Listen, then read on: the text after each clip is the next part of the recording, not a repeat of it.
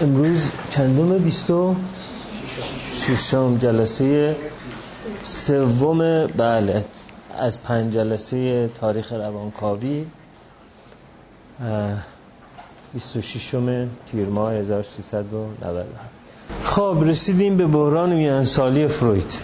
بله 1896 که پدر فروید فوت می‌کنه فروید دچار حالای بدی میشه که جلسه پیش تا اینجا رسیدیم که این حال بعدش ایناست دیگه heart irregularities بی نظمی های قلبی disturbing dreams خواب های آشفته periods of depression دوره های از افسردگی و neurasthenia خستگی و ضعف عصبی که بعد از فوت پدرش از 1896 ایجاد شد و فروید شروع کرد به self analysis و در این self analysis رویاها و خاطرات کودکیش متوجه شد احساساتی رو که احساسات خسمانهی که نسبت به پدرش داره و اون حالت عرض کنم که حسادت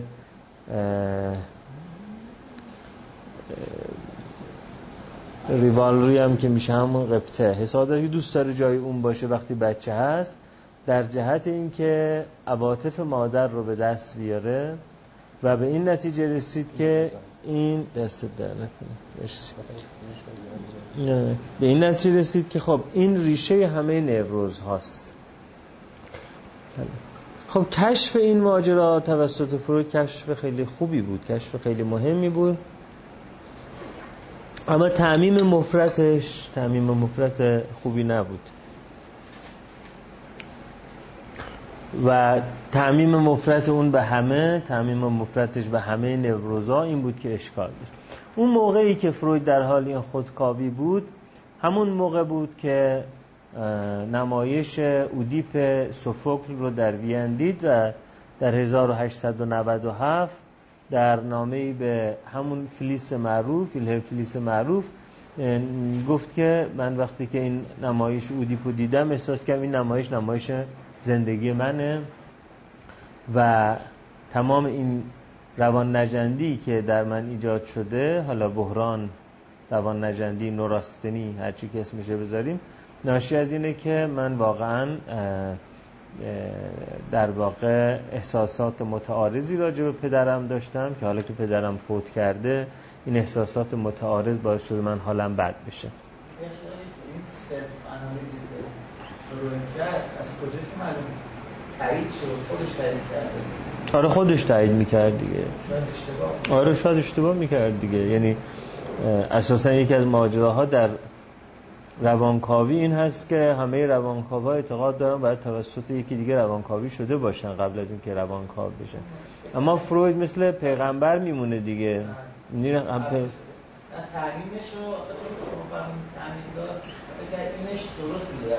نه در مورد خودش نه. کشف این ماجرا که می‌تونه تو زندگی من حسادت نسبت به پدر برای به دست آوردن مادر اینقدر تأثیر گذار باشه کشف جالبی بود. که حالا نه اینکه راجع به خودش هم درست بود ولی کشف این که ممکنه یه پسر بچه چقدر زندگیش تحت تاثیر این قرار بگیره که دوست داره شوهر مادرش باشه. آره بعد. به عنوان یه دونه فرم به عنوان یکی از فرمهای مسئله توی اون دیدگاه عرستویی که یه قسمتش در واقع علت سوری بود این می‌تونه یه صورت باشه. کشف این صورت یا به قول یون کشف این موتیف خودش چیز مهمی بود ولی ممکنه درباره خودش هم غلط باشه درباره امام غلط باشه درباره دورام غلط باشه درباره آنا هم غلط باشه اما بالاخره درباره یکی می‌تونه درست باشه. از این حیث. خب این عکس خانوادگی فرویده که نمی‌دونم هفته پیش هم بهتون نشون دادم. اینو نشون دادم که در واقع این سیستم پدرخواندگی و این سیستم خانواده جمعی و ارتباط دوری که یک جوان داره با پدرش که مثلا وقتی 20 سالشه پدرش 70 سالشه وقتی متولد میشه پدرش 50 سالشه برادران بزرگی داره از دو تا زن قبلی پدرش قبل از مادرش و اینا همه. خب این سیستم به هر حال یه سیستمیه که توش میشه یک داستان های اینجوری رو در نظر گرفت. اما این ماجرا که فروید اینقدر روش این داستان تأثیر گذاشت همینه که رولومی گفت که انسان به دنبال یک میت میگرده به دنبال یک افسانه میگرده و هر کدوم ما تو زندگیمون یه میت بنیادین داریم. اون میت میتیه که زندگی ما رو سامان میبخشه.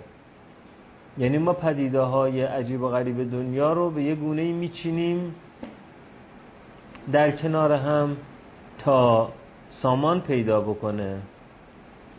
برای که زندگی رو بفهمیم برای که خودمون رو بفهمیم برای که تکلیفمون رو بفهمیم و هسته این چیدمان ما یه قصه است. حالا ما باید ببینیم کدوم قصه تو زندگی ما قصه تاثیرگذاری بوده. ممکن اون قصه قصه والت دیسنی یا هالیوود نباشه بلکه اون قصه ممکنه مثلا قصه این باشه که بگن تو چقدر به داییت رفتی. کدوم دایی؟ همون دایی که شهید شده. خب اینجا یه میت به زندگی ما پیدا کرده. اون میت تمام سرنوشت اون دایی شهیده بچگیش چجوری بوده بالغ شد چه کار کرد ازدواج کرد یا نکرد چجوری این اتفاق افتاد؟ این میشه میت محوری زندگی ما.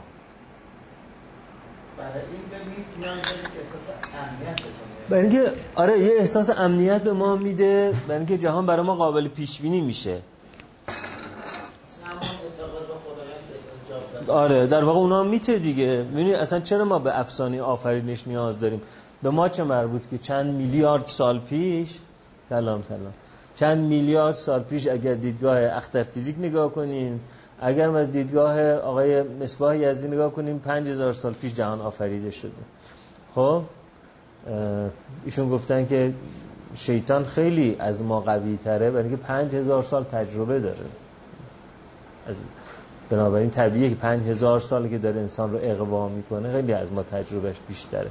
خب حالا یا بالاخره 5000 سال پیش یا 5 میلیارد سال پیش بالاخره جهان آفریده شده باشه فرقش چند تا صفر صفرام در افسانه خیلی اهمیتی نداره. رفته پیشم گفتم برای.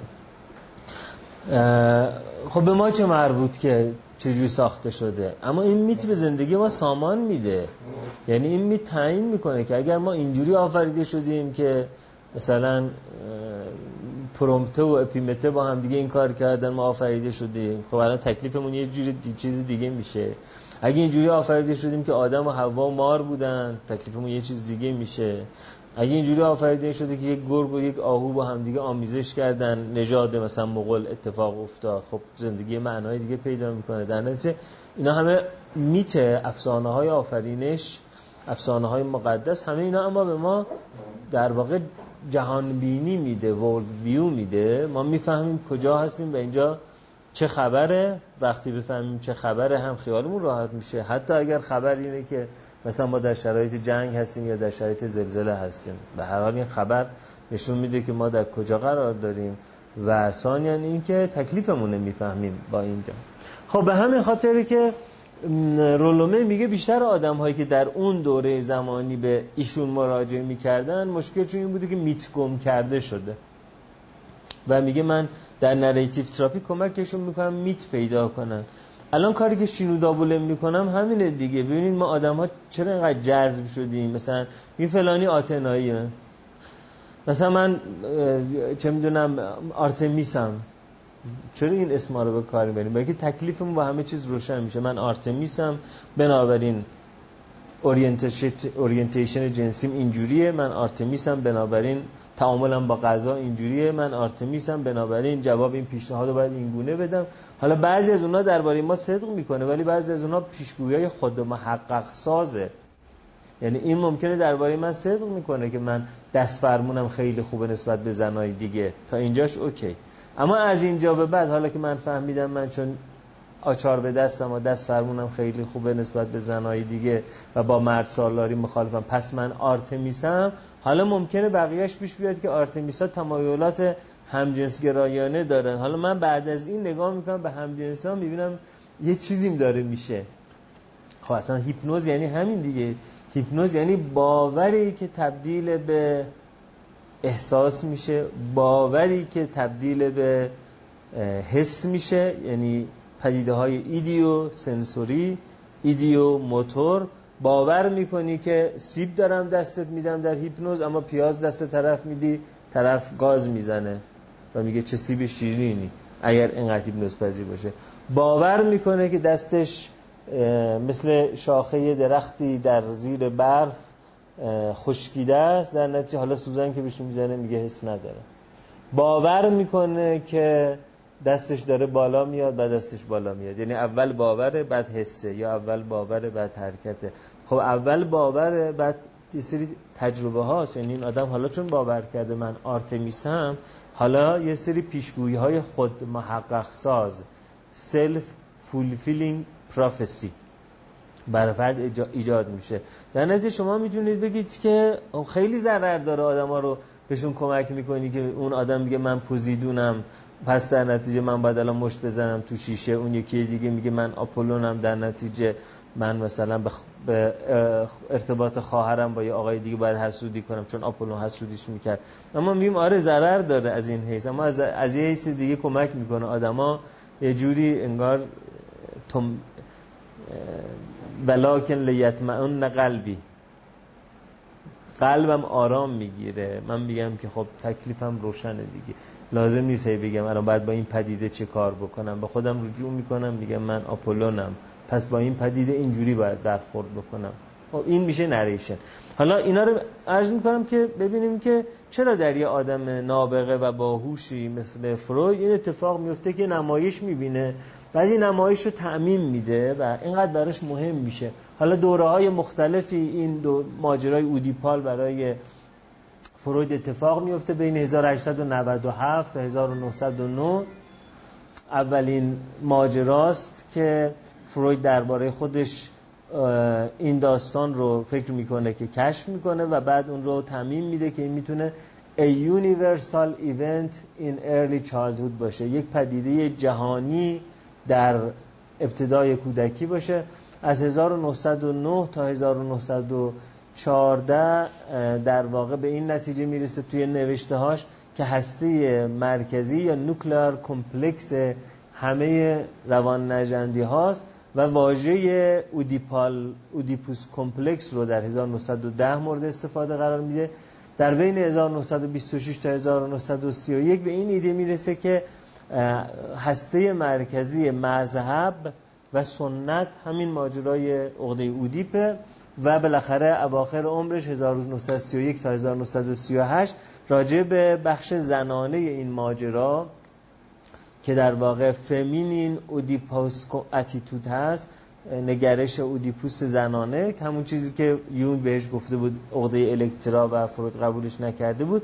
اون وقت در بین 1931 تا 1938 قبول می‌کنه که در زنها هم یه شکل در واقع آنالوگی از عقده اودیپ وجود داره. اما داستان اودیپ که همتون می‌دونید برای اینکه شاید یه نفر ندونه اینجا یه بار تعریفش کنم. یا همه می‌دونن همه داستان اودیپ رو می‌دونن؟ آره باش.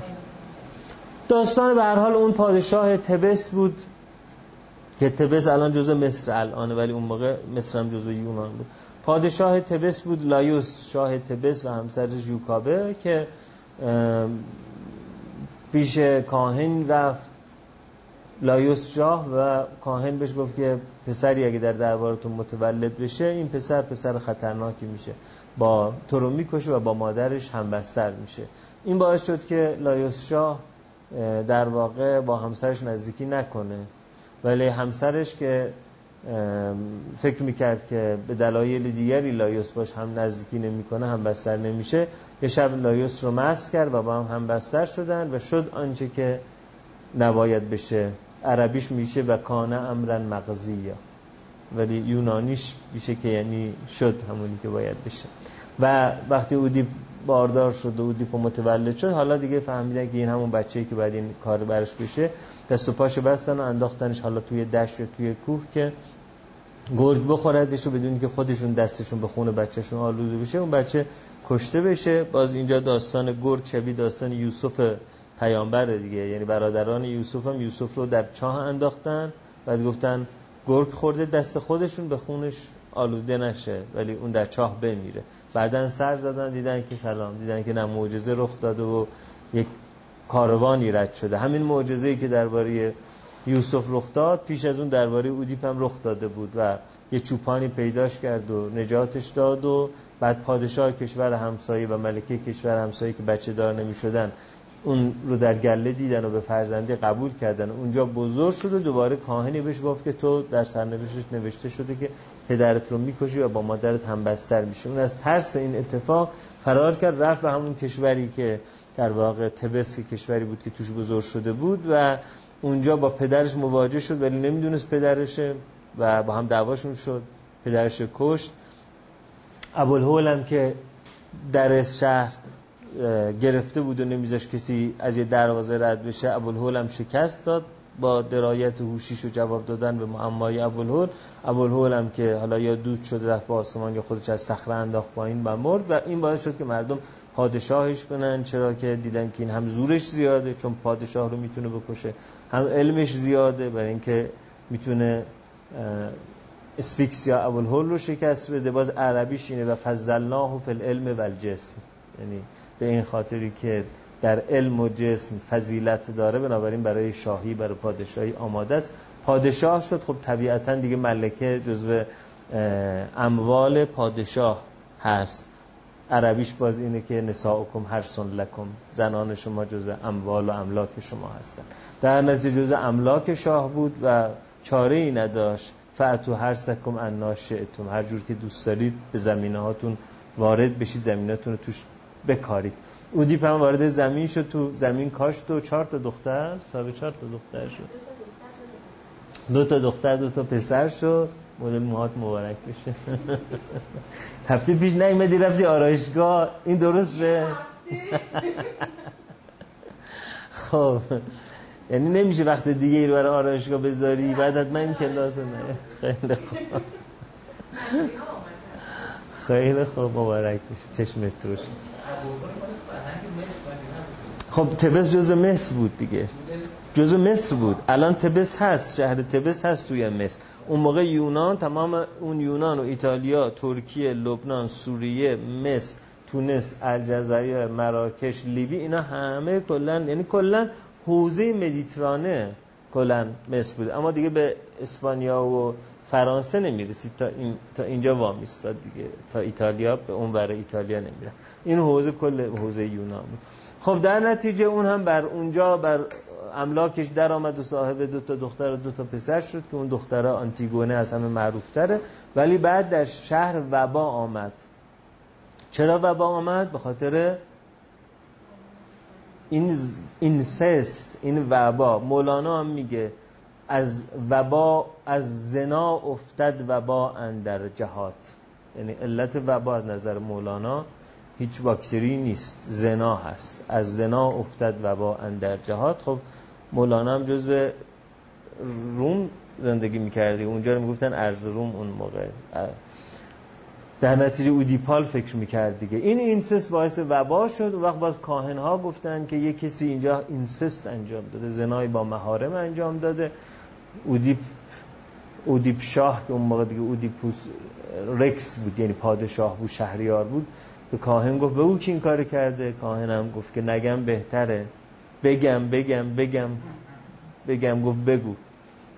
بعد که پرونده ها رو رو کرد دید که خود شاه از همه بیشتر اختلاس کرده. خلاصه بگم بگمش این شد که گفت بگو گفت بگفت که اونی که زنا کرده تویی. اونی که با مادرش زنا کرده تویی.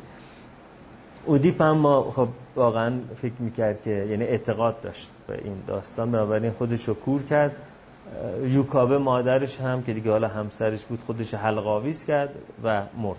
خب این داستان چرا روی اودیپ انقدر تاثیر گذاشت؟ چون اودیپ فکر فروید دنبال یه قصه میگشت قصه ای که روابطش با پدر و مادرش رو تبیین کنه.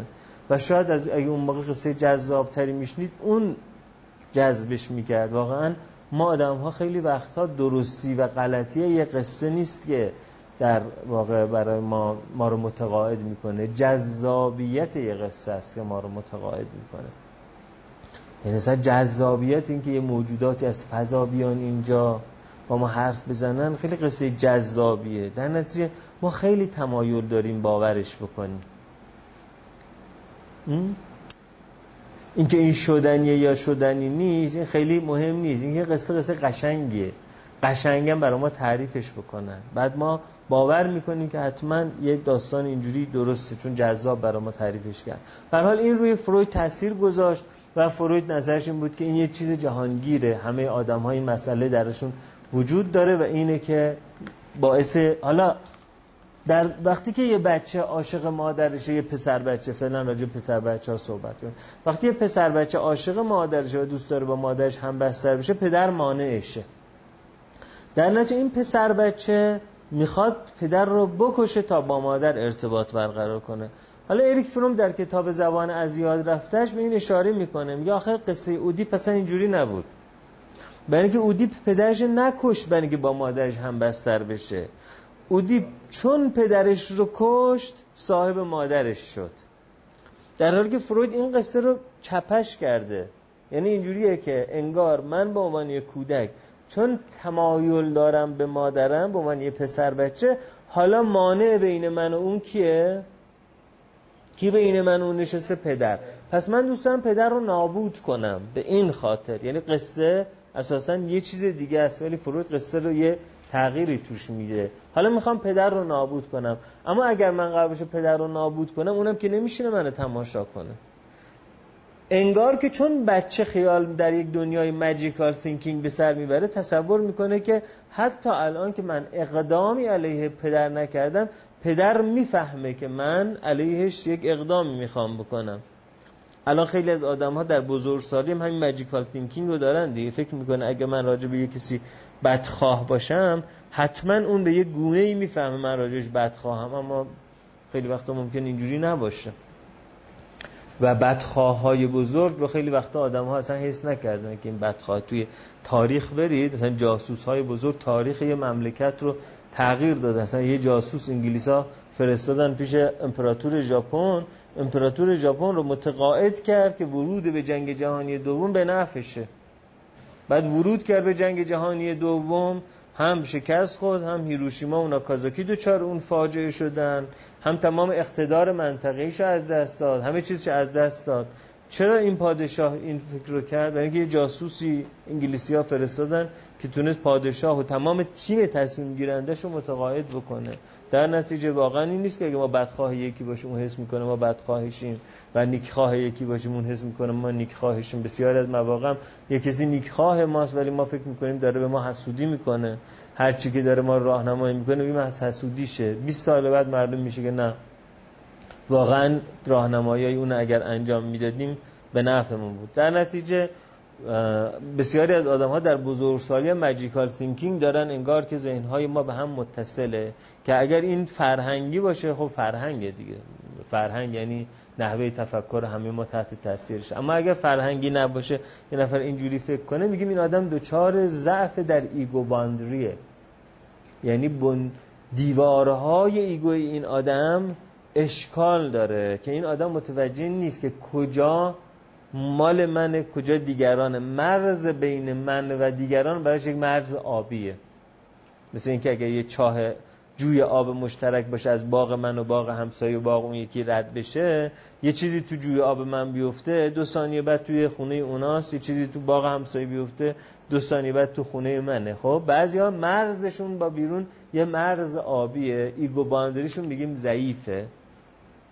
و در نتیجه این ماجرا باعث میشه که magical thinking پیدا کنه. یعنی فکر می‌کنه احساس من رو احساس دیگری تاثیر می‌ذاره.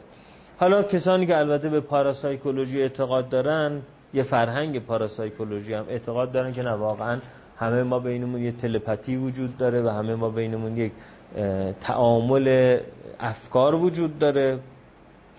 به هر حال بچه اما به صورت طبیعی اینجوری فکر می‌کنه. البته ما فکر می‌کنیم بچه اینجوری فکر می‌کنه چون واقعا فهمیدنی که بچه چگونه فکر می‌کنه کار دشواری هست برای اینکه بچه مجبوره یا انقدر بزرگ شده باشه که با زبان ما افکارشو بیان کنه که وقتی که بچه نی یا هم که اونقدر بچه هست که نمی‌تونه با زبان ما افکارشو بیان کنه. بنابراین ما ممکنه واقعا در فهمیدن افکار بچه ها دوچار اشکال بشیم.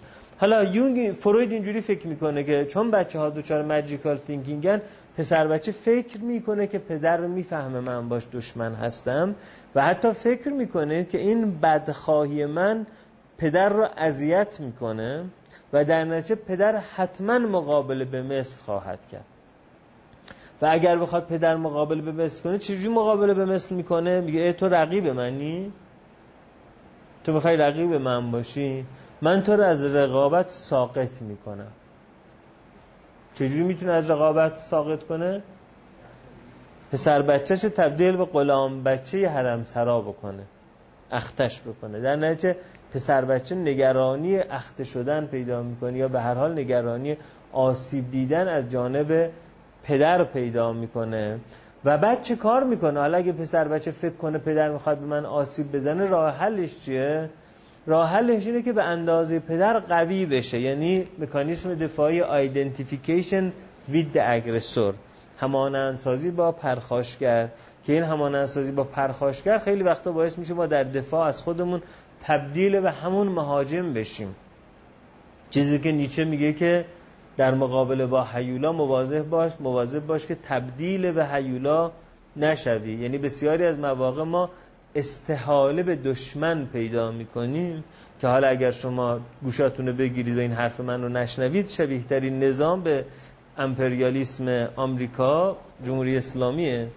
چرا؟ به خاطر که هی خواسته با اون همان اسازی کنه تا تصور می‌کنه که برای مقابله با اون باید همان اسازی کنه. برای اون میلیتاریست ما باید میلیتاریست بشیم. اگر اون امپریالیست ما باید امپریالیست بشیم. اگر اون کپیتالیست ما باید کپیتالیست بشیم حالا گوشاتون رو واکنید حرف بعدم تموم شد. در نتیجه ارز کنم که گاهی اوقات آدم همان اسازی می‌کنه با اگرسور و فروید میگه که پسر بچه اینجا با پدر همانه اسازی می‌کنه. بنابراین اساس این که یه پسر بچه نقش مردانه رو انتخاب می‌کنه عقده اودیپه. مثل پدر دوست داره رانندگی کنه مثل پدر دوست داره ریش داشته باشه مثل پدر دوست داره کچلوار بپوشه مثل پدر دوست داره صداش کلوفت بکنه. همه این کارها رو داره می‌کنه تا هم به صورت مجیکال یه جوری با مادر نزدیک بشه هم به صورت مجیکال خودش آماده کنه برای مقابله با دشمن که اون دشمن پدر هست. خب برانیسلا مالینوفسکی در بعد از فروید مدت ها چند دهه بعد از فروید بعد از نظری پردازی فروید جزء آنتروپولوژیست هایی بود که برخلاف نظری پردازی فروید که نظری پردازی بر اساس پدیدارشناسی بود یعنی احوالات نفسانی خودش رو مشاهده می‌کرد مثل رنه دکارت بعد اون رو بر اون اساس روانشناسی رو میساخت یعنی روانشناسی مبتنی بر پدیدارشناسی. فنومنولوژیکالی اورینتد سایکولوژی پدیدارشناسی روانشناسی برانیسلا مالینوفسکی. به جایی که مبتنی بر پدیدارشناسی باشه مبتنی بر انسانشناسی بود.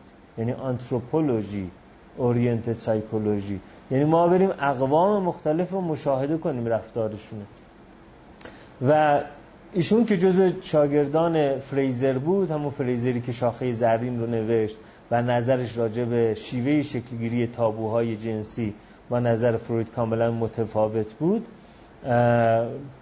این انسانشناس لهستانی که شاگرد فریزر بود در مطالعاتی که توی اقوام ابتدایی انجام داد توی اقیانوس آرام جزایر اقیانوس آرام مثل تاهیتی و اونجاها به این نتیجه رسید که این دیدگاه فروید راجع به دلیل همانندسازی پسر با پدرش کاملا دیدگاه غلطی.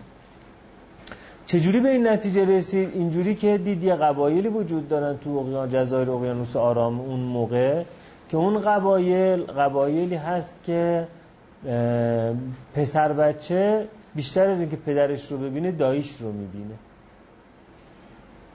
چرا اینجوریه؟ برای اینکه آدم ها بعد از ازدواج تو خونه پدرشون میمونن نمیرن. با همسرشون یه خونه جدید تشکیل بدن با هم سکس می‌کنن بچه دار میشن اما عروس تو خونه باباش میمونه دامادم تو خونه باباش میمونه. بعد خرج خانواده رو کی میده؟ پدر بزرگ ها و پسرهاشون دیگه. خرج خانواده پدری رو یعنی امه ها و امه های کوچولو رو پدر بزرگ پدری و بابا میده. خرج خانواده مادری رو دایی میده و پدر بزرگ مادری. در نتیجه مرد نوناور خونه که بچه توش بزرگ میشه داییه. پدر میاد با مادر معاشرت جنسی می‌کنه. اما این پدر بعد از معاشرت جنسی میره خونه خودشون. چون بعد خرج خواهر برادراشو بده. داییه که خرج خونه رو میده اما با مادر معاشرت جنسی نداره. بعد پسر با کی همان سازی می‌کنه اونجا؟ مالینوفسکی دید با دایی همان سازی می‌کنه. گفت اگه نظریه فروید درست بود پسر باید با پدر همان انسازی می‌کرد. چون اونه که با مادر میخوابه و اگر قرار بود همه این داستان های پیچیده همان انسازی با دشمن و اینجور چیزا اینجا درست بود باید با اون. اما اون داره با ناناور خانواده همان انسازی پیدا می‌کنه یعنی با اتوریتی فیگر خانواده. اونی که پول دستشه. اونی که نون دستشه اونه که حکم می‌کنه اتوریتی فیگر اون هست. در نتیجه همانند سازیه اصلا ربطی به ماجرای سکس و تمایل جنسی به مادر نداره. این چیزی بود که مالینوفسکی اثباتش کرد. البته خیلی تحقیقات زیادی داشت که من همش رو نمی‌دونم ولی اگه خواستید مفصل بخونید این کتاب مالینوفسکی رو نصر سالس به فارسی ترجمه کرده غریزه جنسی و سرکوبی آن در جوامع ابتدایی ترجمه محسن سلاسی. خب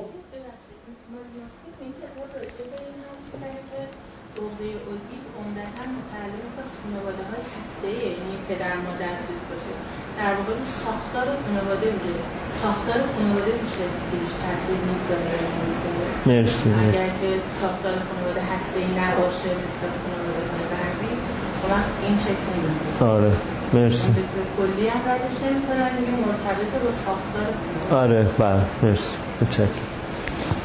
خب عرض کنم خدمتتون که حالا 1913 یونگ پیشنهاد کرد که فرم زنانه این ماجرا رو هم به رسمیت بشناسیم. یه قصه دیگه به اسم قصه الکترا. خیلی یونگ براش جالب بود که این, این ماجرا هم راجع به زنها به کار بریم. به عنوان آلترنیتیو زنانه آنالوگ زنانه این ماجرا. خب فروید اینو قبولش نکرد. به دلیل اینکه نظرش این بود که اینکه بخوایم یک فرایند مردانه رو بگیم حالا آنالوگش هم برای دخترها وجود داره این غلطه. راجع به اونا مثلا روانشناسی زمانه ممکنه کلا متفاوت باشه. اما همینجور که دیدید با اینکه اون موقع قبولش نکرد در سال 1930 و بین 1931 تا 1938 اون رو قبول کرد اما در واقع با اسم فمینین اودیپوس اتیتود. خب اما همونجور که فروید قصه رو انگار که تغییر داد برای اینکه عقده اودیپ رو باش شهر بده قصه الکترون واقعا اون قصه ای نیست که بشه بر اساس اون قصه بگیم که دختر از مادر متنفره و نسبت به اون خشم داره به خاطر اینکه مادر هووشه و دختر عاشق پدرشه. بنابراین با هووش همان انسازی پیدا می‌کنه. قصه الکترون یه قصه ای که خیلی متفاوته. داستان الکترا یه داستان خیلی طولانی هست که جنگ بین یونانی ها و تروای می‌خواد رخ بده به خاطر اینکه هلن و پاریس فرار کردن رفتن تروای و اونجا فرمانده ناوگان یونانی یه آدمی است به اسم آگاممنون. آگاممنون با هزار مثلا مرد جنگی و با مثلا صد کشتی یا هرچی ده هزار مرد جنگی و مثلا هزار کشتی راه میفته بره جنگ اونجا که می‌خوان راه بیفتن آگاممنون شروع می‌کنه لافزنی درباره توانایی خودش و چنان راجع به توانایی خودش در شکار صحبت می‌کنه که میگه مثلا من یک قوچی رو زدم از فاصله فلان که آرتمیس هم نمی‌تونه اونه بزنه. خدایان از قدیم و ایام خیلی حساس بودن. خیلی از نظر عاطفی حساس بودن و به قول آیزنگ نوروتیسیسم خدایان بالای بالاست. حد اکثر نوروتیسیسم دارن. در نتیجه آرتمیس خیلی بهش برخورد و در واقع تلسم کرد که باد به بادبان کشتی ها نوزه کشتی اون موقع هم که با سوخت کار نمی‌کردن با باد کار می‌کردن دیگه. در نتیجه همه همه کشتی ها آمادن به رهبری آقا ممنون که را بیفتن برن جنگ ولی باد نمیوزه کشتی ها حرکت نمی‌کنن. بازم سراغ کاهنه ها رفتن. یعنی ما همیشه باید به سراغ اونها بریم. هیچ کاری پیش نمیره. چجوری این کار کرد مینا؟ چجوری این کاری کرد؟ نه پوزیدون هم با بالا کار نداره. ولی چرا؟ آرتمیس می‌تونسته اجازه نده کشتی ها حرکت کنن خشم خدایان هر کاری می‌تونسته بکنه. آره بخیر یکی رو دیده بوده. نمی‌دونیم. پشت پرده. یه اتفاقاتی هست. آره. به هر حال کشتی ها حرکت نکردن و باز رفتیم سراغ کاهن ها آیه محمد آی جواد اردشیل لاریجانی هست. معاون حقوق بشر اسلامی قوه قضاییه و رئیس پژوهشگاه علوم بنیادین که ظاهرا دکترای ریاضی داره از آمریکا. 27 آذر ماه از اون ظاهرا. 27 آذر سال 1368 روز وحدت حوزه و دانشگاه. ایشون برای ما سخنرانی کرد تو مدرسه فیزی قوم به ما گفت که اصلا فکر نکنید وحدت حوزه و دانشگاه به معنای اینه که حوزوی ها و دانشگاهی باید با هم مذاکره کنن. دانشگاه دانشگاهی باید رجوع کنه به حوزوی و ازش کسب فیض کنه کسب اطلاع کنه. خودش رو با اون باید میزون کنه. اون حوزه ترازوی دانشگاهه. نه اینکه شما بگوین با همدیگه باید گفتگو کنین و اینجور چیزا. آره. به هر کاهن ها اینجوری بود کشتی راه نمیافتاد می‌رفتن سراغ کاهن ها دانشگاه کشتی سازی می‌رفت سراغ کاهن. رفتن سراغ کاهن ها گفتن که تنها راهی که شما می‌تونید رضایت آرتمیس رو به دست بیارید اینه که زیباترین دخترت رو قربانی کنی برای آرتمیس. ایفیژنی. دخترش بود. خب برای خونه پیام فرستادن که ایفیژنی رو بفرستید. بعد نگفتن دیگه. مثل, مثل ابراهیم صادق نبودن که بگه که خواب دیدم که تو رو قربانی می‌کنم اونم بگه قال قد صدقت الرؤیا فستجدنی ان شاء الله من الصابرین. به رویات عمل کن الله من رو صابر می‌بینی. نه ایفیژنی رو گول زدن. گفتن بیا اینجا کارت داریم. ایفیژنی بیچارم آمد اونجا که قربانیش کنن ولی آرتمیس دلش به رحم آمد و در مقابل به جای اینکه قربانیش بکنن اون از آسمان یک قوچی فرستاد قوچ رو قربانی کردن. این داستان اسماعیل و ابراهیم هم دوباره prototype ش توی یونان باستان بوده. و ایفیژنی تا آخر عمر چیز شد کاهنه معبد آرتمیس شد به جای این ماجرا. حالا این آگاممنون رفت جنگ و حالا آگاممنون هم در واقع برادر آگاممنون بود که زنش دزدیده بودن برده بودن. تروای دیگه. درسته؟ بله. من منلیوس آره یا منلاس. آره برادر ایشون بود. و رفتن تو اون جنگ و شکست دادن و زنهای اون تروای رو هم تقسیم کردن. یه زنم رسید به آگاممنون آگاممنون هم تا تو کشتی داشت برمیگشت تا بچه هم شد. با زن جدیدش و بچه ها به عنوان در واقع قدیمت جنگی رفت. ولی مدتی که نبود خانومش هم بیکار ننشسته بود. همسرش که کلیمنسترا کلیمنسترا بود با یه آقایی به اسم اژیروس اژیدوس. اژیتوس بله با هم دیگه رو هم ریخته بودن و وقتی اینا از راه رسیدن اونا گفتن خب این چه کاریه که حالا بعد ده سال از جنگ برگشته و حالا تازه رفته اونجا غنیمت جنگی با خودش آورده و وقتی خواب بود به هر حال مسمومش کردن و کشتنش و اون پادشاهی که آگاممنون پادشاه اون دولت شهر بود رو خواستن کسب کنن. حالا چون آگاممنون یه پسری داشت به اسم اورستوس طبیعتا پادشاهی قرار بود به اون برسه. پس باید اورستوس هم میکشتن. اینجا الکترا برادرش رو زیر دامنش قایم کرد و از شهر برد بیرون. همه داشتن دنبال اورستوس میگشتن اما زیر لباس خانم ها رو جستجو نمی‌کردن دیگه. این زیر دامنش برادرش اورستوس رو پنهان کرد و از شهر بردش بیرون. و در واقع اگر بخوایم ما به خود قصه بپردازیم باید به قصه رو به این بپردازیم که ارتباط خواهر برادر زیر دامن برادر رو پنهان کردن بیشتر بخوایم اینجوری نگاش بکنیم. یعنی باید بگیم عقده الکترا راجوی دخترایی که خیلی تمایل دارن به برادرشون و از برادرشون مراقبت می‌کنن اما با یک با یک کشش اروتیکی از برادرشون مراقبت می‌کنن. بعدم تمام زندگی الکترا صرف این شد که بالاخره اورستوس رو حفظ کنه تا اورستوس بزرگ شد و با کمک حالا یه پسردایی و بقیه اینجور چیزا و شایعه انداختن که اورستوس کشته شده مرده به شهر برگشتن و خواستن برن شوهر مادرشون یعنی اژیستوس رو بکشن و اوریستوس رو به تخت بنشونن. اما مادر پرید جلو در مادرم کشته شد. به دست کی کشته شد؟ به دست اورستوس کشته شد. بعد خدایانی که می‌خواستن مجازات بکنن یک مادر کش رو اورستوس رو دیوانه کردن.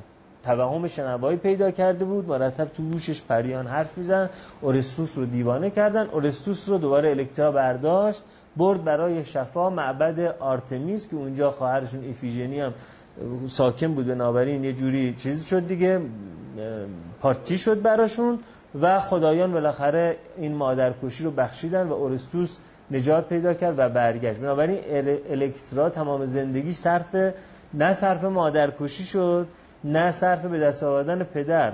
تمام زندگیش صرف برادر شد. حالا می‌تونیم بگیم این صرف برادر شدن یه مایه جنسی هم توش هست. یعنی اینو می‌خوام عرض کنم که انگار که این قصه خیلی وقتها برای اینکه نظریه ما رو به اثبات برسونه ما حتی یه قصه رو هم توش یه دخل و تصرفی می‌کنیم تا به نفع نظریمون تموم بشه. این همون تله هوشه که ادوارد دوبونو توی درس های درست کردن بهش اشاره می‌کنه. میگه آدم های باهوش دچار تله هوش میشن. یعنی وقتی می‌خوان به یه خواسته برسن یه ایده ای دارن فکر می‌کنن یه چیزی درسته با هوش زیادی که دارن خیلی قشنگ دیتا ها رو از محیط می‌گیرن خیلی قشنگ میچینن اون رو به اثبات میرسونن. به خودشون یا به دیگران.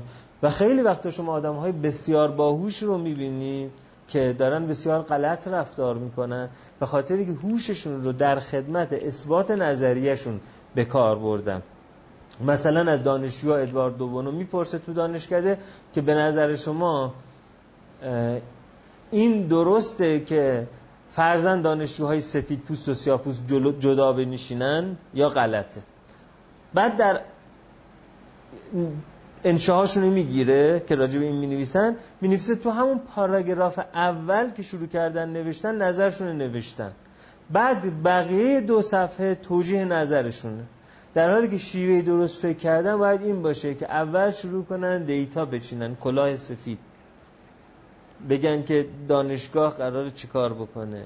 نژاد توی دانشگاه چه کار داره؟ سفید پوست چگونه؟ سیاه پوست چگونه؟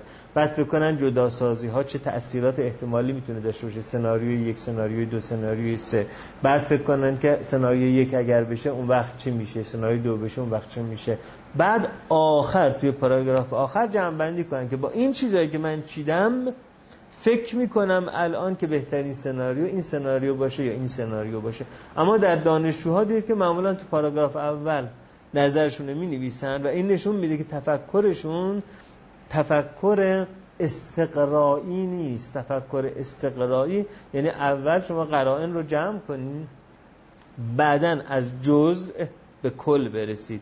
حالا که به کل رسیدید و حالا می‌خواید اون کل رو برید اجراش بکنید حالا از تفکر قیاسی می‌تونید استفاده کنید. بگید مثلث قائم مزاوی قانونش اینه. وقتی قانونش اینه بالاخره این مثلث قائم مزاوی چه زمین تو باشه چه زمین من باشه چه زمین همسایه باشه قضیه فیثاغورس توش درست هست. خب این داستان بنابراین می‌بینید در نظریه پردازی های بزرگ مثل فروید و یونگ هم وجود داشته.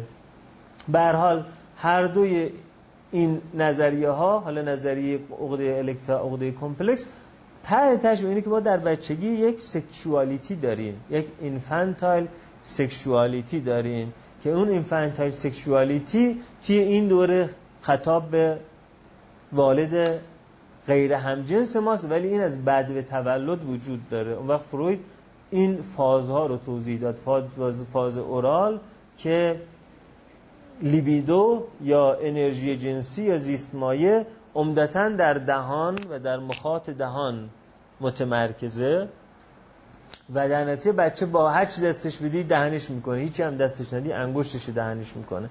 شست پاشو تو دهنش می‌کنه. و چرا؟ برای اینکه این بچه انرژی جنسیش در دهانش متمرکز هست. بنابراین این بچه دوست داره همه چیز رو لیس بزنه و به مکه ساکینگ. بنابراین اگر فروید میپرسیدی یه نفر خیلی دوست داره تو رابطه جنسی ساکینگ رو فروید می‌گفت این در دوره اورال رشد تثبیت شده. در حالی که یه روانشناس با دیدگاه های اجتماعی میگه این آدم این رو دیده. و این الگویی که اینو دیده خیلی جذاب این کار رو انجام می‌داده. خیلی با ملچمولوچ خوبی این کار رو انجام می‌داده. اما نه. فروید میگه که این در دوره اورال رشد تثبیت شده. خب بعدا کار آبراهام گفت که دوره اورال خودش دو تا دوره است. یکی قبل از دندون در آوردن یکی بعد از دندون در آوردن. قبل از دندون در آوردن ما گاز نمی‌تونیم بگیریم. بعد از دندون در آوردن ساکینگ تبدیل میشه به بایتینگ یعنی بچه پستان مادر رو که میمکه هر چند وقت یک بار دندوناش به صورت تصادفی بالاخره فرو میره. مادر میگه آخ. حالا اینجاست که بچه تصمیم می‌گیره که آخ رو که میشنوه از مادر ادامه بده یا ادامه نده. خب به نظر شما ادامه میده ادامه نمیده؟ ادامه میده. چرا؟ چون تخم جنه. تمام ماجرا از اینجا شروع میشه. یعنی کل سبب شناسی روان نجندی از اینجا شروع میشه که جن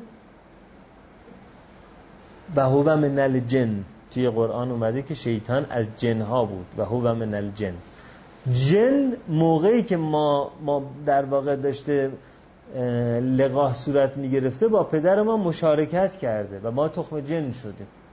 بله بله. از نظر سبب شناسی اسلامی در لحظه انزال و در لحظه دخول باید پدر بگه بسم الله الرحمن الرحیم اعوذ بالله من الشیطان الرجیم. اول اعوذ بالله. اعوذ بالله هم باید آرام بگه. یعنی خود شیطان اگه بشنوه حواسش رو جمع می‌کنه خودش مجهز می‌کنه.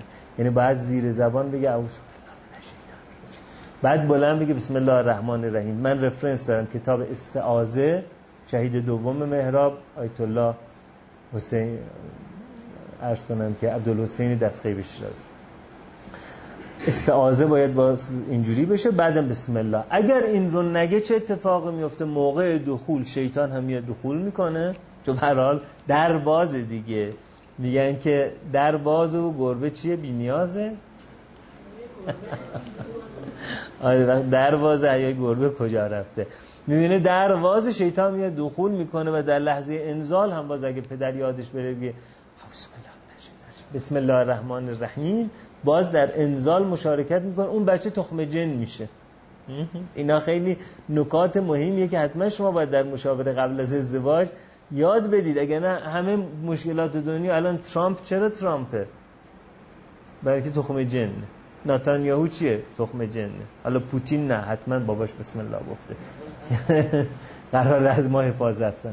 به هر حال عرض کنم خدمتتون که چون تخم جنه بچه گاز که می‌گیره ادامه میده. ولی واقعا اگه تخم جن بودن کنار بذاریم اگه بچه احساس می‌کنه بعد دنیا کنترل داره. یکی از نیازهای ما مستریست یعنی ما می‌خوایم دنیا رو بهش تسلط پیدا کنیم. چون وقتی تسلط پیدا بکنیم چی؟ امنیت پیدا می‌کنیم. دیدین تو خونه هایی که تلویزیون مردم نگاه می‌کنن این کنترل تلویزیون یه اهمیت استراتژیک پیدا می‌کنه. بعضی تنگ هرمز مهم میشه. بابا می‌خواد کنترل دستش باشه اون می‌خواد کنترل دستش باشه. بعد میگه برنامه من می‌خوام. بابا میگه خب خودم میارم کانالو. خیلی ها میشینه روبرو تلویزیون اینجوری کنترل تو دستشونه. اون میگه برنامه فلان بیار خودش میاره. من دیدم توی بعضی از خونه ها این خب چرا؟ چون این مستریه. یعنی من خب بچه یاد می‌گیره که یه فشار مادر میگه آخ یعنی مستری بر دنیا. در نتیجه فشار میده. آخه گرسنش گاز بگیره که سیر نمیشه. گاز بگیره که فقط آخ میشنوه. حالا مادر ممکنه بگه آخ ممکنه یکی بزنه پشت کمرش بگه یه ویشگونش بگیره بگه ول کن. اینجا اون تعامله است که خیلی از نظر کارل آبراهام اینا رو فروید نگفته اینا رو کارل آبراهام گفته. این زمان دندان در آوردن اون دوره بایتینگ تو زندگی ما می‌تونه خیلی تاثیر داشته باشه. یعنی حد مستری ما رو تعیین کنه. که مادر آخر یه ویشکونه اینجوری می‌گیره بچه به این میشه که نه واقعا اینجوری نیست که من اگر که تفنگ دارم باید بتونم شلیک کنم. این نتیجه می‌رسه که مسئولیت خیلی سنگینی تفنگ داری. مسئولیت گنده ای اگرم که نه مادرم جو بگه آخ ولی همچنان پستان تو دهن بچه باشه. بچه ممکنه به این نتیجه برسه که خب وقتی داری باید شلیک کنی دیگه. این از نظر کارل آبراهام بنابراین اون گاز گرفتن خیلی مهمه.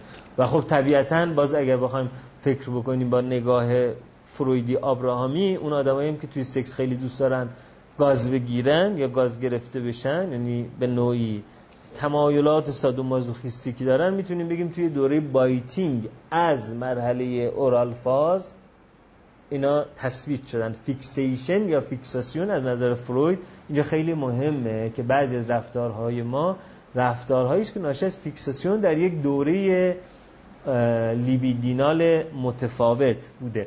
بعد از این مرحله مرحله anal یا مرحله sucking و biting. بله. بعد مرحله anal یا مرحله anal پیش میاد یا مرحله مقعدی که من فکر می‌کنم بهتر بود اسمش بذار مرحله sphincteral یعنی اینکه فروید میگه این مرحله مرحله که بچه تصمیم می‌گیره می‌تونه ول کنه می‌تونه بگیره احتباس کنه یا تخلیه کنه. مرحله که فرد داره mastery رو روی sphincter هاش یاد می‌گیره و مرحله toilet training ه خب اگر در جای مناسب تخلیه کنه مامان خوشحال میشه. انگار بهش کادو دادن. مامان این بچه ها یا پرستار این بچه ها تو مهد کودک وقتی ببینه یه بچه کارش رو کرده خب خیالش راحت میشه دیگه. بلند میشه لگن شلوارش پاش می‌کنه لگنش هم میشوره میره دنبال کاش. اگر نه باید بیاد نگاه کنه دیگه هنوز کار نکرده شکمه. در نتیجه بچه متوجه میشه ول کردن اجرار و مدفوعش حالا نظر فروید مدفوع یک کادوس که داره به مامان بابا میده. حالا خیلی وقتا بچه امساک می‌کنه. میگه اهک نمی‌خوام بهتون کادو بدم. و ما یه فرایندی داریم تحت عنوان یبوست عمل کردی functional constipation که بچه هایی هستن که اینا حاضر نیستن شکمشون کار کنه. حالا این بچه ها مدت ها ممکن اصلا دو هفته شکمشون کار نکنه. هرچند ملعیه مادر بهشون میده مثلا کاهو فروشی رو کلا می‌خره به این بچه میده این بچه شکمش کار نمی‌کنه. بعد این بچه ها رو می‌برن پیش متخصص اطفال متخصص اطفال میفرسته پیش جراح اطفال جراح اطفال از رودش نمونه برمیداره. از رودش نمونه برمیداره. بعضی بچه هایی که شکمشون اینجوری کار نمی‌کنه بچه انقدی ها. می‌بینه که بله اعصاب رودش مشکل داره. نه که رودش عصبی باشه. سیستم عصبدهی نورو ماسکولرش اشکال داره و این باعث میشه که پریستالتیسم به اونجا که می‌رسه گیر کنه. نتونه دیگه اون حالت دوشیدن در امواج در عضلات کلون اتفاق بیفته و مدفوع رو رد بکنه. در نتیجه می‌بینن توی کلونوسکوپی که مثلا روده اگه قرار بوده اینجوری باشه اینجوری شده. بهش میگن بیماری هیرشپرونگ حالا جراح های اطفال یه عمل پیچیده می‌کنن این روده رو که این روده کار کنه بالاخره. یه موقع هم می‌بینن که نه این روده کاملا سالمه. اون وقت میگن این functional constipation داره. این یبوست عمل کرد. اون وقت میگن این بچه ببینید چه مشکل روانی داره. با خانواده داره لج می‌کنه. حالا اون وقت یه رفتار درمانگر به پدر مادر یاد میده که وقتی شکمش کار نمی‌کنه اصلا نبیننش انگار که نیست چیزی به نام مدفوع و روده و لگن و اینجور چیزا. وقتی شکمش کار می‌کنه بهش کادو بدن یا نشون میدن که شاید تو خونه مثلا یه جنگی وجود داره بین پدر مادر پاور استراگل وجود داره. بچه برای اینکه صحنه جنگ رو بپوشونه داره یه داستان جدید ایجاد می‌کنه. اینا دیگه کاریست که روان پزشک و روان درمانگر اطفال عمدتا روی سیستم خانواده شروع می‌کنه کار کردن به این ماجرا. خب در نتیجه میگم این ماجرا می‌تونه خیلی مهم باشه. بچه‌های اصلا ول نمی‌کنن. از اون ور قضیه یه بچه های ممکنه باشن که این بچه ها حاضر نمیشن به همکاری. یعنی همینجوری ول می‌کنن. تو شلوارشون تو گوشکشون تو شورتشون توی رخت خواب توی جای مناسب ول می‌کنن. بهش میگن encopresis مثل enuresis ول کردن ادرار encopresis ول کردن مدفوع. مرحله مرحله دشواری یا ما هممون این مرحله به سلامت گذروندیم. نه خیلی کار کردیم. ولی فروید میگه نه همه ما به این سلامت اینو نگذروندیم همه بچه ها دچار روده اینقدر megacolon نمیشن. همه بچه ها هم دچار اینکه همه جا ول کنن encopresis نمیشن. بلکه ممکنه تویل ترینینگ رو به سلامت یاد بگیرن. اما بعضی ها توی مرحله آنال رشد تثبیت میشن.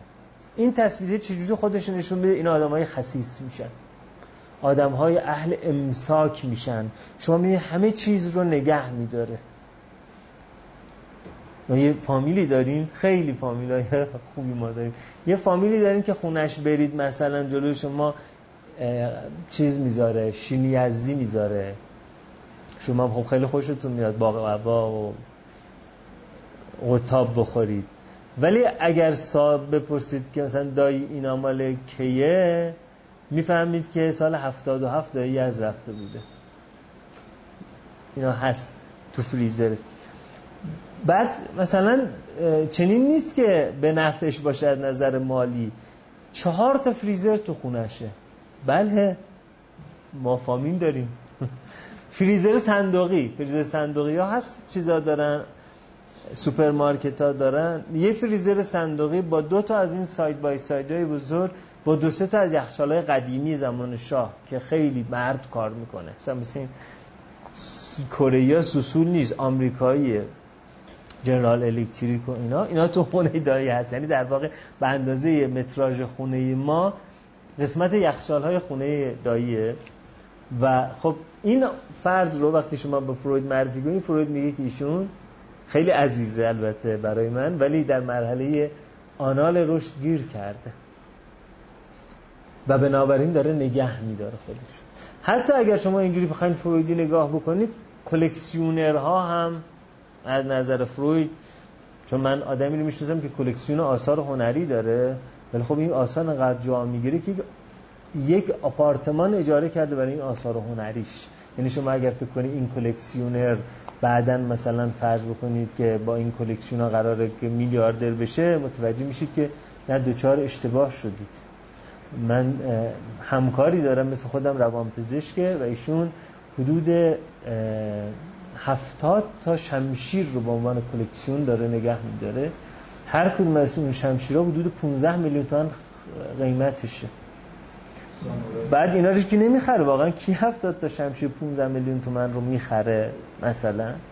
یا کلکسیون دوچرخه داره یه پارکینگ اضافه برای دوچرخه هاش گذاشته و ارز کنم خدمتتون که پارکینگ پر شده.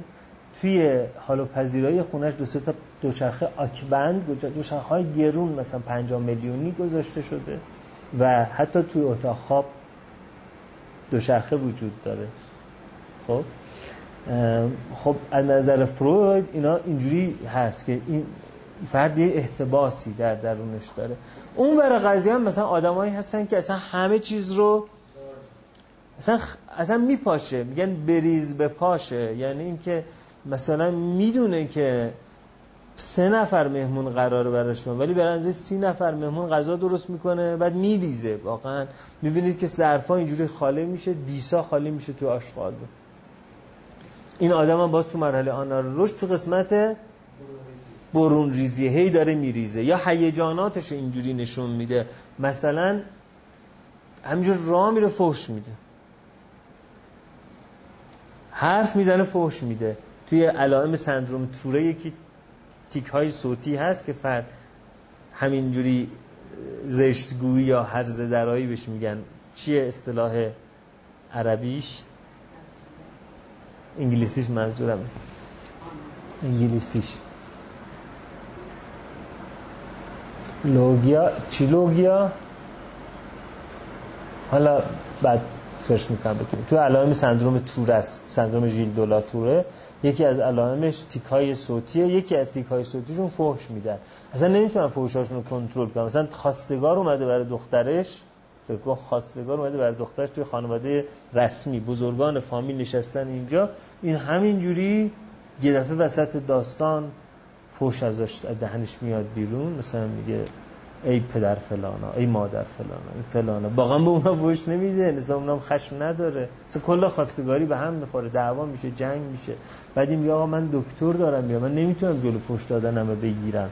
یه, یه سندرومی هست واقعا این ماجرا. خب این ماجرا رو اون وقت فروید میگه خب این مرحله anal رشد توی مرحله destructive ریختن. تخلیه کردن گیر کرده. حالا باز از دیدگاه فرویدی مثلا یه مردی که دوست داره سکس آنال داشته باشه یه زنی که دوست داره سکس آنال داشته باشه دوباره تو مرحله آنال رشد گیر کرده. چون فروید فکر می‌کنه که هر مسیر رو باید از درش وارد شد نه از پنجره. فروید در اون زمان به حال تفکر سنتی وجود داشت و تفکر سنتی این بود که خدا در رو آفریده از پنجره نباید وارد شد. بنابراین هر کسی که تمایل به سکس آنال نشون می‌داد از نظر فروید فیکساسیون تو مرحله آنال رشد داشت. و بالاخره این مرحله که رد می‌شد مرحله بود که دختر و پسرها تازه بین سه تا پنج سالگی پس یک سال و نیم 18 ماه اول مرحله اوراله حالا 18 ماه تا 20 ماه 24 ماه بعد مرحله دو سالگی سه سالگی مرحله آناله بعد مرحله سه تا پنج سالگی مرحله اودیپاله یا مرحله فالیکه. توی این مرحله دختر و پسرها تازه متوجه آلت تناسلی شده بودن. خب پس اگه من می‌خواستم اسم مرحله آنال رو بذارم با دیدگاه فرویدی می‌گفتم مرحله اسفنکترال چرا؟ برای اینکه بچه بیشتر زحمت رو باید بکشه کنترل اسفنکتر ادراریشه. اسفنکتر ادراری خیلی سخت کنترلش و از نظر رشدی بچه ها قبل از اینکه mastery روی sphincter ادراری به دست بیارن mastery روی sphincter مدفوع به دست میارن و تعداد بچه‌ای که enuresis دارن خیلی بیشتر از بچه‌ای که encopresis دارن. مثلا ده برابر enuresis نسبت به encopresis در نتیجه ماجرای اصلی اگر کنترل sphincter یه به نظر من میاد که ماجرای اصلی باید کنترل sphincter urethral باشه. یعنی باید میذاشتیم مرحله urethral پیشابراهی یا مرحله sphincteral. این مرحله هم اگه من می‌خواستم بهش اسم بذارم؟ می‌گفتم مرحله genital ی. یعنی مرحله آلت تناسلی. اما فروید اسمش گذاشت مرحله phallic. فالوس در واقع اسم آلت تناسلی مردانه است دیگه. اسم یکی از خدایان یونان باستان پسر اروس پسر آرس. آرس یکی از پسرهاش اسمش بود فالوس. و فالوس یعنی آلت تناسلی. آلت تناسلی بزرگی داشت. ولی یه کسی بود که از فالوس یه خدایی بود که از آلت تناسلی بزرگتری داشت اونم پریاپوس بود که پسر دیونیزوس و آفرودیت بود. پریاپوس. که اون دیگه تو ترازو میذاشت وزن می‌کرد تو باسکول وزن می‌کرد آلت تناسلیش. به حال اون اسم اون خدا که فالوس بود رو روی آلت تناسلی مردانه هم گذاشته بودن. در نتیجه فروید اسم این دوره رو گذاشت دوره فالوس. خب چرا نذاشت دوره جنیتالیا؟ چون گفت اصل ماجرا اینجا آلت مردانه است. برای اینکه بچه ها وقتی متوجه تفاوت آلت تناسلی مردانه و دخترانه و پسرانه میشن تصور می‌کنن که آن چیزی که وجود دارد آلت تناسلی مردانه است و آلت تناسلی زنانه چیزی نیست به جز غیبت. خلأ و عدم حضور یک آلت تناسلی.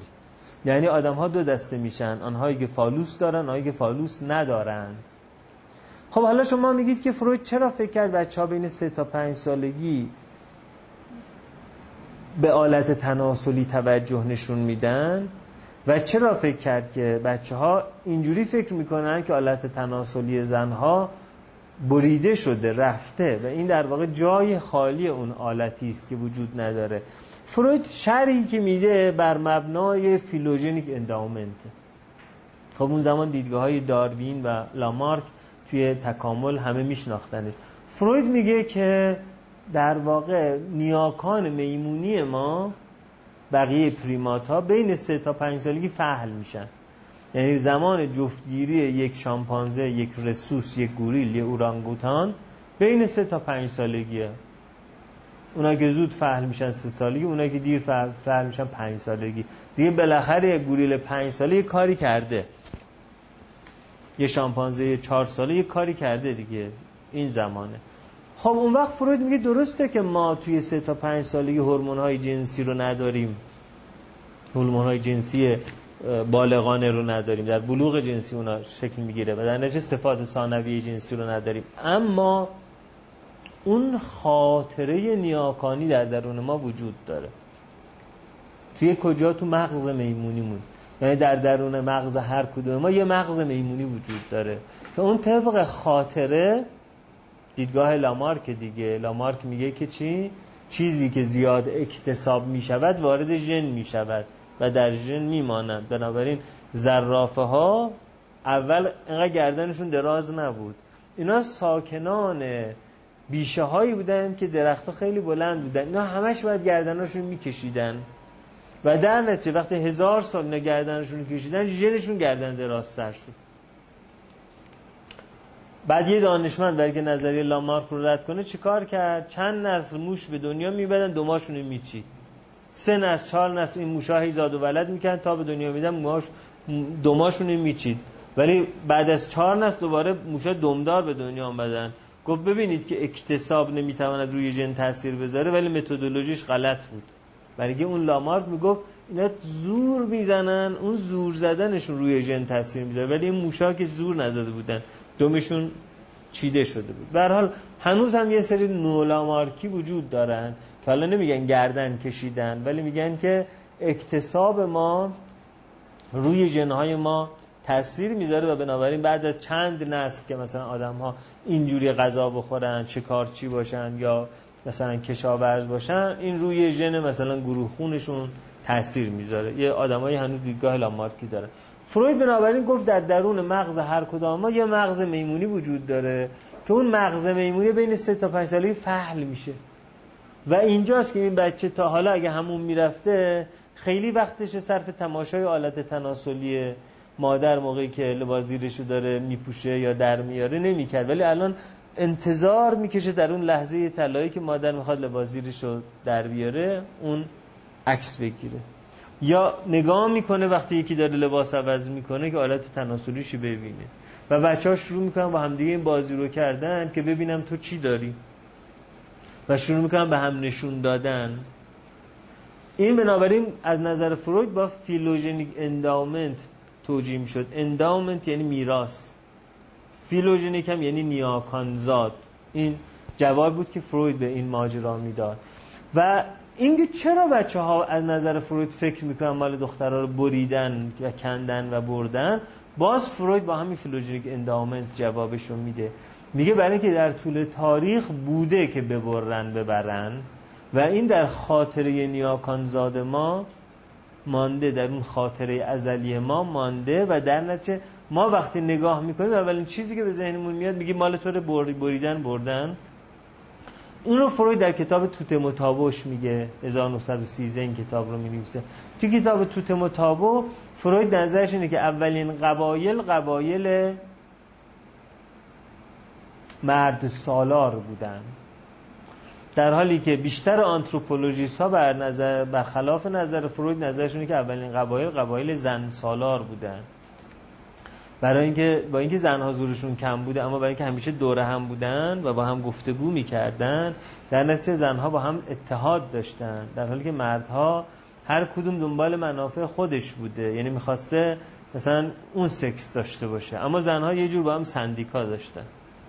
در نتیجه زنها بودن که در درون قبیله تصمیمات اساسی رو می‌گرفتن و درسته که شکار کار مردها بوده اما مردها در واقع چون متفرق بودند با وجودی که زور زیادی داشتن اما اونا نمی‌تونستن به زنها تجاوز بکنن به خاطر اتحادی که زنها با هم دیگه داشتن و این سندیکای چیزی شرایط گذاشته بوده. اما فروید نظر اون آنتروپولوژیستایی رو قبول داره که نظرشونه که اولین جوامع جوامع مرد سالار بودن. و فروید فکر می‌کنه بنابراین اولین جوامع اولین کمون کمون اشتراکی اولیه شبیه قبیله شیر نرها اداره میشه.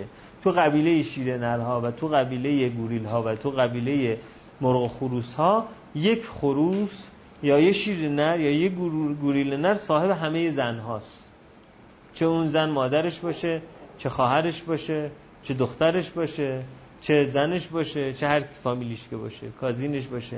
همه مال اون قوی ترینه و اون هر کس به کل حرم سر بخواد تجاوز کنه این میره چشمشو در میاره. در نتیجه تو این قبیله نرها چه کار می‌کنن؟ نرها باید اون دور باشن. نرها نباید وارد این جمع بشن. اگر نه این میره با اونها پرخاش می‌کنه. تا زمانی اتفاق میفته که اون شیر نر یا اون گوریل نل که در واقع پدر خانده پدر سالار یا حاکم جمع زورش کمتر از یکی بشه و در دوئل شکست بخوره. مثل لایوس شاه که از اودیپ شکست خورد. اون موقع حرمسرا کلش میشه مال این شیر جدیده. اونم نمیره تقسیم بکنه. از نظر فرود این ماجرا وجود داشت. و اون پسرهای اولیه که متولد می‌شدن خب چون توی بیشه گوریل ها یا شیرها تو بیشه زندگی می‌کنن اون جوونای نر اونایی که قرار نیست با ماده ها تعامل داشته باشن دورن نزدیک که بشن این میره بهشون پرخاش می‌کنه. اما جایی که انسان ها زندگی می‌کنن که بالاخره در داره دیوار داره پشت درخت داره این نمی‌تونه همه جا حواسش باشه که کسی تعامل نکنه. در نتیجه راه حل این بوده که چیکار کنه؟ همه پسرها رو اخته کنه. در نتیجه از نظر فروید در اون کمان اشتراکی اولیه پدرشاه همه پسرها رو اخته می‌کرده تا هر همسرها کلا مال خودش باقی بمونه. و حالا آدم ها در اونجا اون وقت فروید میگه اصلا سنت ختنه از سنت اخته اومده. یعنی اول کاستریشن بوده بعدا این تخفیف داده شده به سیرکومسیژن. از اینجا بوده که در مصر باستان ختنه شکل گرفته از مصر باستان به بنی اسرائیل نفوذ کرده به یهودی ها و فقه اسلامی هم که برگرفته از فقه یهودی هست. از اونجا به فقه یهودی به فقه, فقه اسلامی ختنه آمده. فروید نظرش اینه که ختنه از اخته آمده و یه جوری به شکل نمادین انگار اون اخته همچنان قرار انجام بشه ولی دیگه حالا به شکلی که طرفو نزنن داغونش بکنن. یه ذره بچینن مثل همون کاری که آرتمیس و ایفیژنی انجام دادن یا همون کاری که اسماعیل و ابراهیم انجام دادن و آره آره یه ذره چشم می‌گیره. میگه که ببینی میشه برید. در نتیجه تو حواس جمع باشه به تابوها. خب بعد فروید میگه اینجا به هر حال مثل داستان اون زئوس و اورانوس شد که بالاخره بعضی از بچه ها رو مادرها فراری می‌دادن دیگه. مثل زئوس که جاش قل به سنگ پیچید مادرش داد به پدرش چیز کرونوس. اینجا هم بعضی مادر و بعضی پسرها رو انگار فراری می‌دادن. این پسرها می‌رفتن می‌شدن اپوزیسیون. یعنی بیرون قبیله یه جا اینا دور هم جمع می‌شدن. بعد می‌گفتن که خب چه باید کرد. اما پدر تنها کاری که می‌کرد بریدن فالوس نبود. یه کار دیگه هم می‌کرد که این خیلی مهمه جنگ نرم. این بود که شایع می‌کرد که من رو خدا انتخاب کرده. مثلا خواب دیدم. خواب دیدم که یه کسی آمد زد رو شونم گفت که پاشو پاشو این کار توه. پاشو مدیریت رو عهده بگیر. خیلی هم نورانی بود اونی که اومد لباس سفید داشت ولی یه شال سبز داشت و خواب دیدم. ولی این خواب رو خوب تعریف می‌کرد.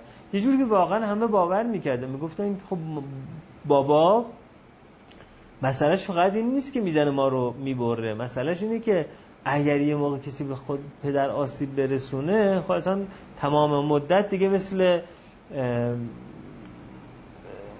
اورستوس که دیوانه شد و تو سرش مرتب صدا می اومد تو گوشش و اینا ما هم دیوانه میشیم. اینا با هم اجتماع کردن و گفتن که ما با هم دیگه میریم پدر رو می‌کشیم. در نتیجه هیچ کدوم خونخواه پدر نمیشیم. هممون هم به یه اندازه دستمون به خون آلوده است. زورش هم به همه ما نمی‌رسه. بعد که پدر رو کشیم چیکار می‌کنیم؟ پدر رو می‌خوریم. وقتی پدر رو خوردیم وقت او در درون ما حضور داره. بنابراین ما هم همه در واقع نظر کرده خدایان میشیم. و این اتفاق افتاد. با هم اجتماع کردن دست جمعی آمدن همه پدر رو کشتن بعدم تکه تکه کردن بعدش خوردن. پدر کی بود در اونجا؟ توتم بود. توتم یعنی شیء مقدس. هر وقت یه شیعی برای ما قداست پیدا بکنه یه حالی قدسی دورش کشیده بشه که به این پرایند میگن انچنتمنت یا مقدس شدن یه حاله قدسی دوره یه چیزی باشه اون میشه توتم. مثلا بعد دست یه آدمی اگر کتاب فرض کنن که روانشناسی یه ها چیز بیفته در زمین هیلگارد دیگه نه؟ هیلگار بیفته زمین بر نمیگرده به بوسش بگه استغفر الله استغفر الله اما مفاتی بیفته زمین برمیگرده میبوسه میگه استغفر الله یا آدم متدین. این یعنی کتاب فقط کتاب نیست. کتاب یه حاله قداست دورشه. هزار تا سنگ ممکنه که لگد بکنه. ولی این سنگ رو که میگن این سنگ از فلان جا اومده این سنگ رو مثلا میبوسه اینجوری می‌کنه و اون رو لای زرورق میپیچه. این سنگ میشه توتم. توتم یعنی شیعی که قداست پیدا کرده. کارماکس میگه در اصل سرمایه داری کالاها توتم میشن. یعنی دیگه این ساعت من فقط اهمیتش به این نیست که نشون میده ساعت چهار و ربه بلکه اهمیتش اینه که مثلا فرض کن که کاندینوه آره. یه پوز ریزی هم دادم نه؟ آره اهمیتش اینه که مثلا این کاندینوه. این یعنی که این یه مقدس داره یه حاله قدسی. دورش هست که اون حاله قدسی چه برنده؟ حاله قدسیه برنده. یعنی یه اسم مقدس میشه میشه حضرت عشق. بفرما که دلم خانه توست. این میشه حضرت عشق. حالا دیگه این میشه حضرت ساعت. اون میشه حضرت ماشین. این میشه حضرت کفش. این چیزی که مارکس میگه. و در واقع اون وقت آدما کالا رو نمی‌خرن برای استفاده کالا.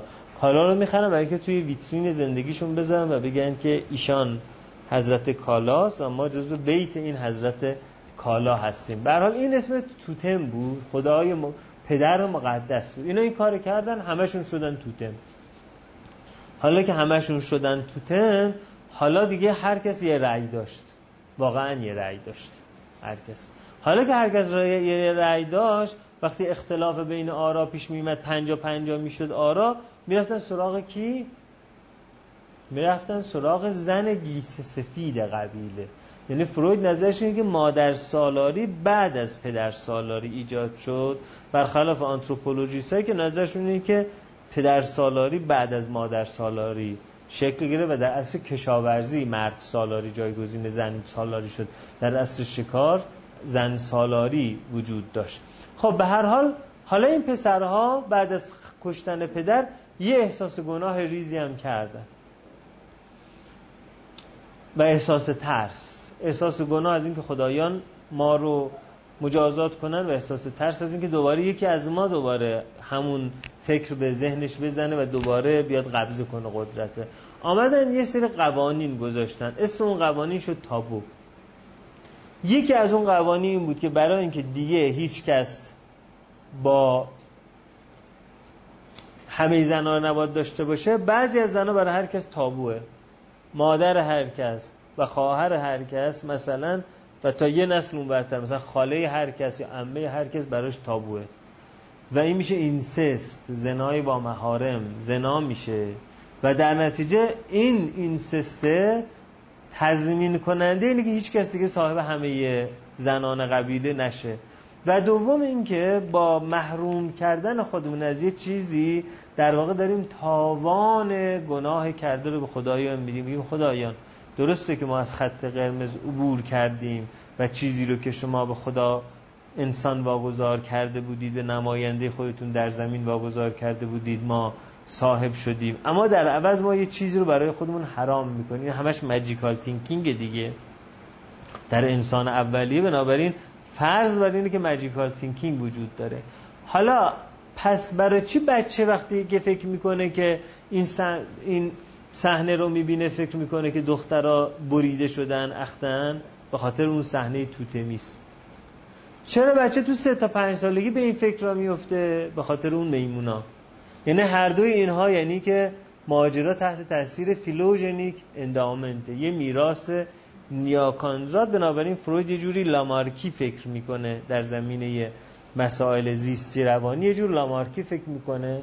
خب حالا اگر این ماجرا وجود داره پسرها فکر می‌کنن که اگر یکی آمده مال دخترها رو کنده ممکنه بیاد مال ما رو هم بکنه. و در نتیجه پسرها در ترس از این به سر می‌برن که الان که من بخوابم ممکنه بیان آلت تناسلی من رو ببرن.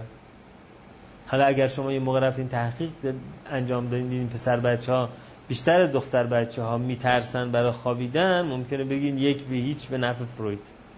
ولی من همچه آماری ندیدم. ولی اگه آمار اینجوری هم داشت ممکنه دلایل مختلفی داشته باشه. ولی فعلا اجالتا می‌تونه بگیم یک به هیچ به نفع فروید خب. پسرها فکر می‌کنن مال اونایی که میاد می‌بره. در نتیجه پسرها دچار کستریشن انگزایتی یا عقده یا ترس از اختگی یا استراب اختگی میشن. حالا آدمی که فکر می‌کنه میان میگنن میبرنش چه کار می‌کنه؟ همیشه آماده جنگه همیشه مجهزه. همیشه خودش آماده نگه میداره و بنابراین از نظر فروید نیت فور دامینانس برای این یک امر مردانه است. یعنی مردها همه شروع می‌کنن با هم کشتی گرفتن با هم مسابقه دو دادن با هم دیگه کشتی کچ نگاه کردن با هم شمشیر بازی کردن با هم دیوار بالا رفتن با هم هی دارن با هم دیگه میجنگن. چرا؟ به خاطر اینکه هی دارن آماده میشن در مقابل دشمن فرضی دارن مانور انجام میدن دیگه. یونانیش این میشه. و اعدوا لهم مستطعتم من قوه بله. و به رباط الخیر ترهبون بهی ادو بلا و ادو یعنی همیشه خودتون رو آماده نگه دارید. با هر چیزی که دشمنان شما و دشمنان خدا رو میترساند از اسبهای جنگی گرفته تا انرژی هسته کاملا وجود داره این ماجرا. یعنی حکمه هر چیزی که دشمن رو میترسونه شما بهش مجهز بشوید. خب در نتیجه پسرها اینجوری میشن. اما دخترها چی میشن؟ دخترها از نظر فروید همیشه فکر می‌کنن معلولن. همیشه فکر می‌کنن یه چیز خیلی مهمی تو زندگی وجود داشته که اونا ندارنش. پنیس. و بنابراین دوچار پنیس انوی میشن. رشک اهلی اهلیلی یا قبطه قذیب بهش میگن. و در نتیجه الان و در نتیجه همیشه احساس می‌کنن یه چیزی کم ده خب آدمی که فکر می‌کنه معلوله به دیگران متکی میشه دیگه. به کی متکی میشه؟ یا آدمی که نابیناست می‌خواد از خیام رد دنبال کی میگرده؟ یه کسی که چشم داره. در نتیجه فروید میگه این باعث میشه که دخترها کلا حسود باشن. برای اینکه یه چیزی آدم وقتی که کم داره همیشه حسوده و از یه طرف همیشه متکی باشن. Need for support دارن. در نتیجه فروید فکر می‌کنه که سرشت زنانه و سرشت مردانه رو خود آناتومی براش شکل میده. آناتومی سرنوشت است. بله.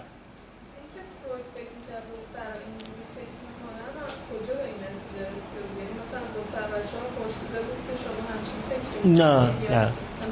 نه. فروید تعمل می‌کرد دیگه. اول گفتم که متدولوژی فروید چی بود؟ فنومنولوژیکالی اورینتد سایکولوژی یعنی روانشناسی مبتنی بر پدیدارشناسی یعنی ادراکات درونی خودش رو احساسات درونی خودش رو در مواجهه با یه پدیده مورد مشاهده قرار می‌داد. روش بودام همین بود روش دکارت هم همین بود در روانشناسی روش فروید هم همین بود. اساسا فروید کار میدانی انجام نمی‌داد. کار میدانیش case هاش بودن. که case هاش رو هم در نظریش میگنجون. یعنی بسیار از اطلاعات مربوط به case هاش رو اساسا بهشون بی توجهی نشون می‌داد که حالا به case هانس کوچولو که برسم می‌بینید که اریک فروم در مرور پرونده هانس کوچولو به این نتیجه رسید که فروید اساسا نامه های پدر هانس کوچولو رو گزینشی میخونده. هانس سه چهار سالش بود که از اسبا میترسید. پدر هانس که عکس فروید و هانس رو اول اول اسلاید گذاشتم اون موقعی که فروید با هانس عکس گرفته بود اون موقع هانس این مشکل رو نداشت هنوز یه سالش نشده بود. بعدا که هانس سه چهار سال شده بود اون اصلا دور بودن از فروید. برای این فروید نامه نوشت که هانس از اسبا میترسه و فروید در جوابش نوشت که در واقع هانس چون تو دوره اودیپاله از تو باید بترسه. اما داره دیسپلیسمنت می‌کنه. پوزه اسب اون رو یاد پوزه تو میندازه. در نتیجه از پوزه اسب میترسه و فکر می‌کنه اسب می‌خواد گاز بگیره. من ولی در واقع از تو میترسه که تو می‌خوای کاستریشن بهش بدی. بعدا اریک فروم وقتی پرونده هانس رو بررسی می‌کنه یعنی نامه های بین فروید و پدر هانس رو مرور می‌کنه می‌بینه توی نامه ها خیلی پدیده ها اینجا رخ داده. مثل اینکه هانس دو هفته قبل از اینکه این فوبیا رو پیدا بکنه شاهد تصادف یک درشکه است که در واقع اسب درشکه رم می‌کنه میره پاش توی چاله میره و بعد پاش میشکنه و داره اربدی می‌کشه و خون فوران می‌کنه. برای یه بچه مثلا چهار ساله یه صحنه تروماتیکه. بنابراین خیلی عادی تر فروید می‌تونست بگه خب هانس به خاطر این از اسب میترسه. اما فروید اصلا این ماجرا رو نادیده می‌گیره. توی کتاب بحران روانکاوی اریک فروم یه فصل داره تحت عنوان هانس کوچولو که اونجا اریک فروم فروید رو نقد می‌کنه. در نتیجه فروید نظریش رو عمدتا بر مبنای تأملات درونی ساماندهی می‌کنه و بعد از اینکه این نظریش رو ساماندهی می‌کنه حالا اون رو توی مراجعینش هم پیدا می‌کنه. اونها میشن نمونه های عینی که نظریش رو به اثبات میرسونن. ولی همینجور که جلسه پیش براتون گفتم حتی گاهی اوقات یه مراجع رو نمی‌بینه مثل قاضی پولشربر ولی راجع به اون نظریه پردازی می‌کنه. بله.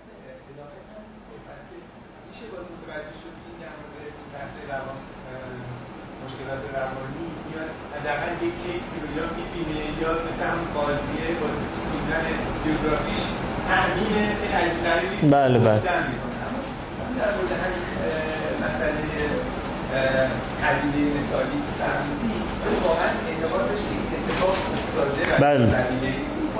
باشه این در مورد یعنی که همینجور در مورد قبیله مختلف اتفاق میافتاده. سر جمع بله یعنی انگار کمون اولیه نه نه نه نه یعنی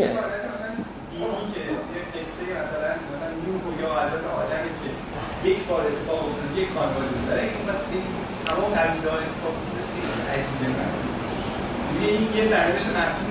آخه همه قبیله ها نیست. این در واقع راجع اون اولین قبیله داره صحبت می‌کنه. آره یعنی بالاخره ما گونه انسان ها از اول که چند میلیارد نبودیم. بالاخره اون اول موتاسیونه احتمالا ما یه تعداد قلیلی بودیم دور هم جمع بودیم هم ساپینس بودیم. اون اتفاق در همون قبیله اولیه افتاده.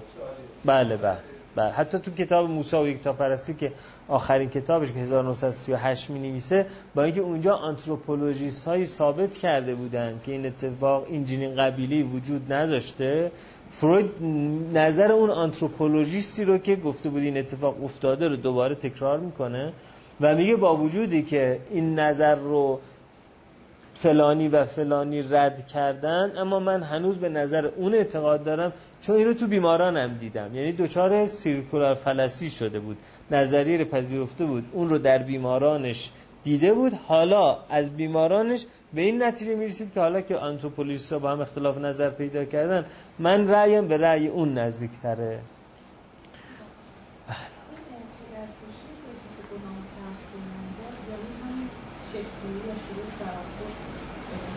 دقیقا همینطوره. بله بله. یعنی هر وقت احساس گناه ایجاد بشه فراخود ایجاد شده. حتی قبل از اینکه تابو ایجاد بشه زمانی که تو تم اتفاق میفته یعنی یه فراخود ایجاد میشه دیگه. یعنی یه چیزی فراتر از ماست که او بر زندگی ما حاکم است. اون اون چیه؟ اون یه سری قانونهای الهی است. ناموس هستی است. اون ناموس هستی رو اگر بشکنیم یه چیزی خرابمون می‌کنه. در نتیجه اون مرزی است که مرز جمعی ماست. اگه ما یه ego boundary داریم هر کدوممون حالا یه super ego boundary داریم که اون super super ego boundary چی میشه؟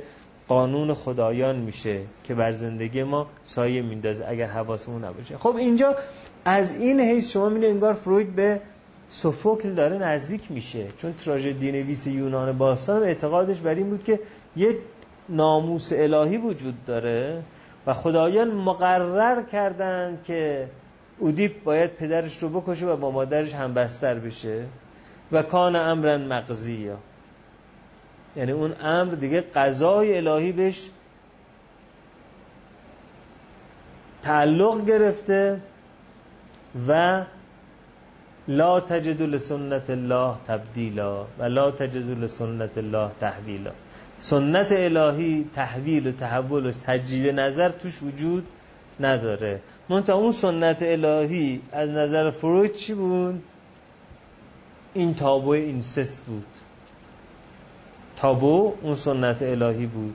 و از نظر سوفوکل خواسته خدایان بود. از نظر فروید انگار این یک archetype در درون ما آدم ها منتها اون archetype اینجوری نیست که پیشینی باشه. چون یونگ وقتی راجع به archetype صحبت می‌کنه archetype پیشینیه. یعنی انگار ایده ها بودند بعد انسان اتفاق افتاده. انسان در چارچوب اون ایده ها بازی می‌کنه. مثل اینکه ما توی خونه متولد میشیم و توی اون خونه میمیریم. این خونه مثلا هشت تا اتاق داره. بنابراین حرکت ما رو این هشت تا اتاق تنظیم می‌کنن. مگسا دیدید وقتی توی خونه پرواز می‌کنن؟ میرن برمیگردن. انگار یه دیوار نامری وجود داره که وقتی دارن پر می‌زنن همینجوری برای خنک کردن خودشون به جای خاصی نمی‌خوان برن. انگار توی دیوار نامری که حدود 50 سانته میانو میرن یا 100 سانته میانو میرن. خب؟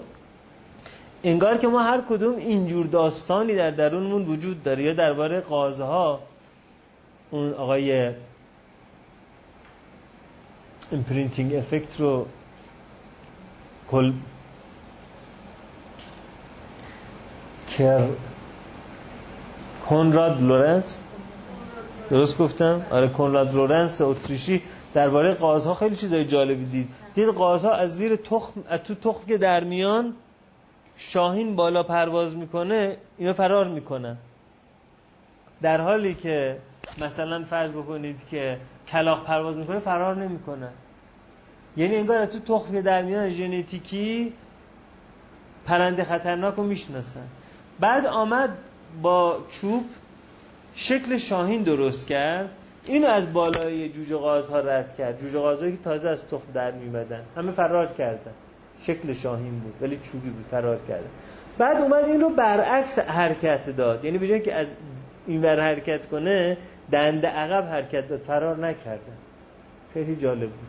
یعنی که متوجه شد که انگار نه تنها ژنتیکی دشمن رو می‌شناسن از قیافش ثانیا اینکه دشمن رو می‌شناسن از جهت حرکتش. یعنی آناتومی دشمن هم می‌شناسن فیزیولوژی دشمن هم می‌شناسن اما متریال دشمن رو نمی‌شناسن. دشمن چوبی و دشمن واقعی اشتباه می‌گیرن.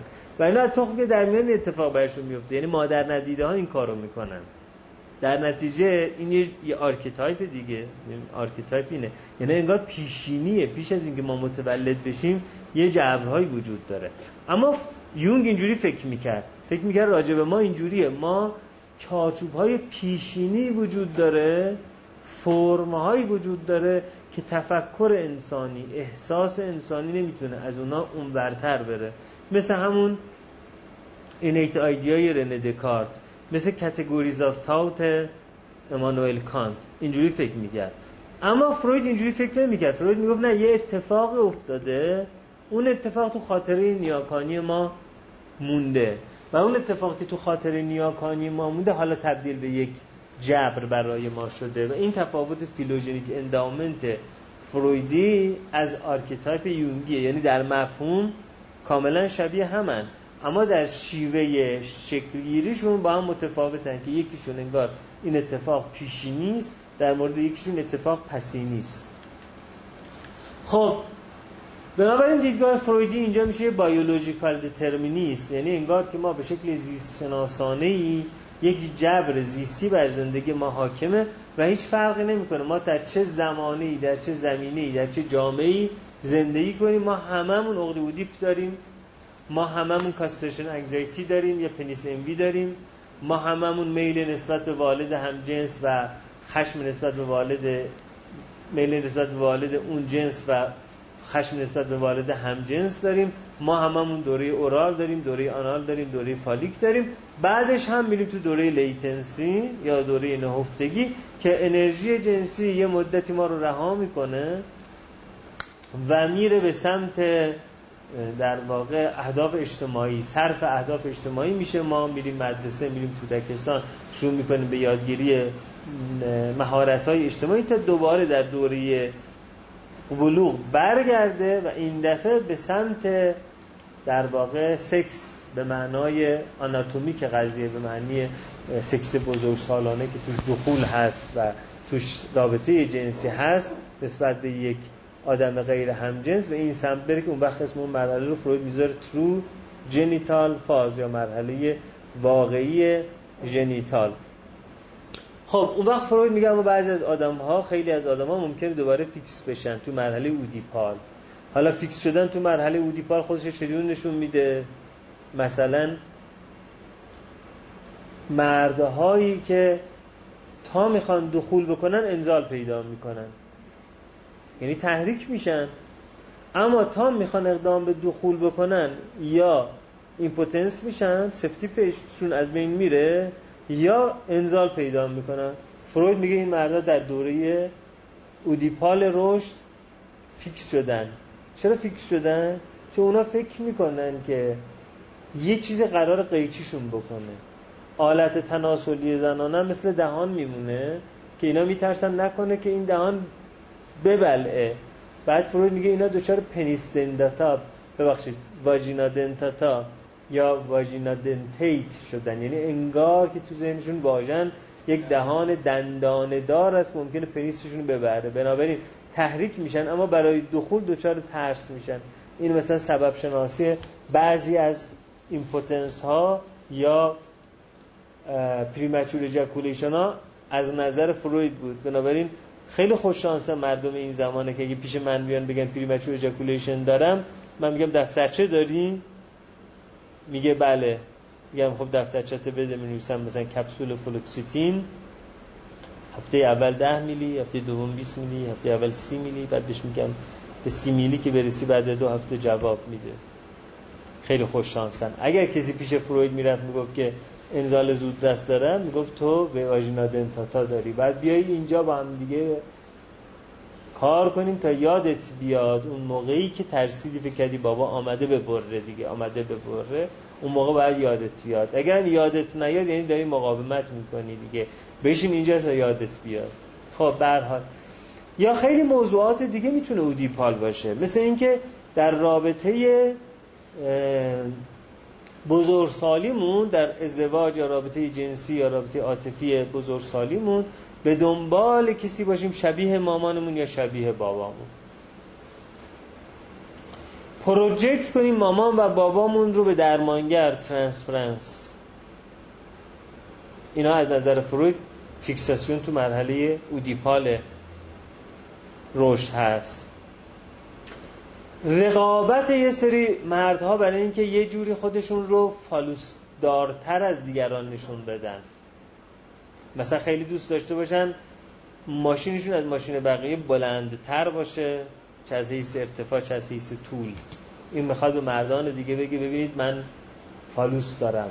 مال من قوی تر از اینه که اخته بشه. یا اینکه مثلا برج بلندتری بسازن. یا اینکه در طبقه بالاتری از برج خانه داشته باشن. از نظر فروید اینا یعنی می‌تونه چی باشه؟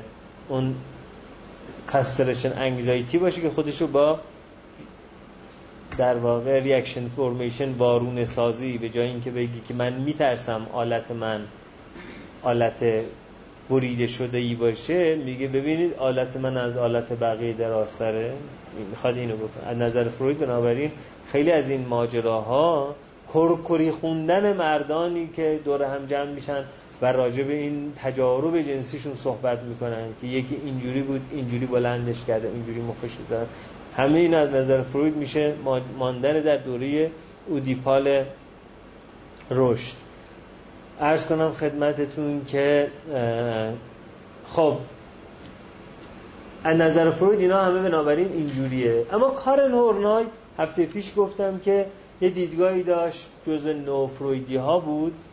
یکی از اولین زنان روانکاو بود. البته اولین اولین که می‌دونید همونی بود که دماغش رو دادن دست ویلهلم فلیس. اولین اولین اون بود. دومیش اسمش رو نمی‌تونم حفظ کنم چون خیلی داستانی ازش نشیدم ولی سومیش هم که لو اندریا سالومه بود که نیچه رو نیچه کرد. بعد ارز کنم خدمتتون که ولی هورنای یه نسل بعد جز روانکاو های یه نسل بعد بود. یعنی اون موقع روانکاو شدن هورنای هنوز داشت مدرسه میره ولی بعدا روانکاو شد. هورنای هفته پیش گفتم که دیدگاهش هولیستیک سایکولوژی بود.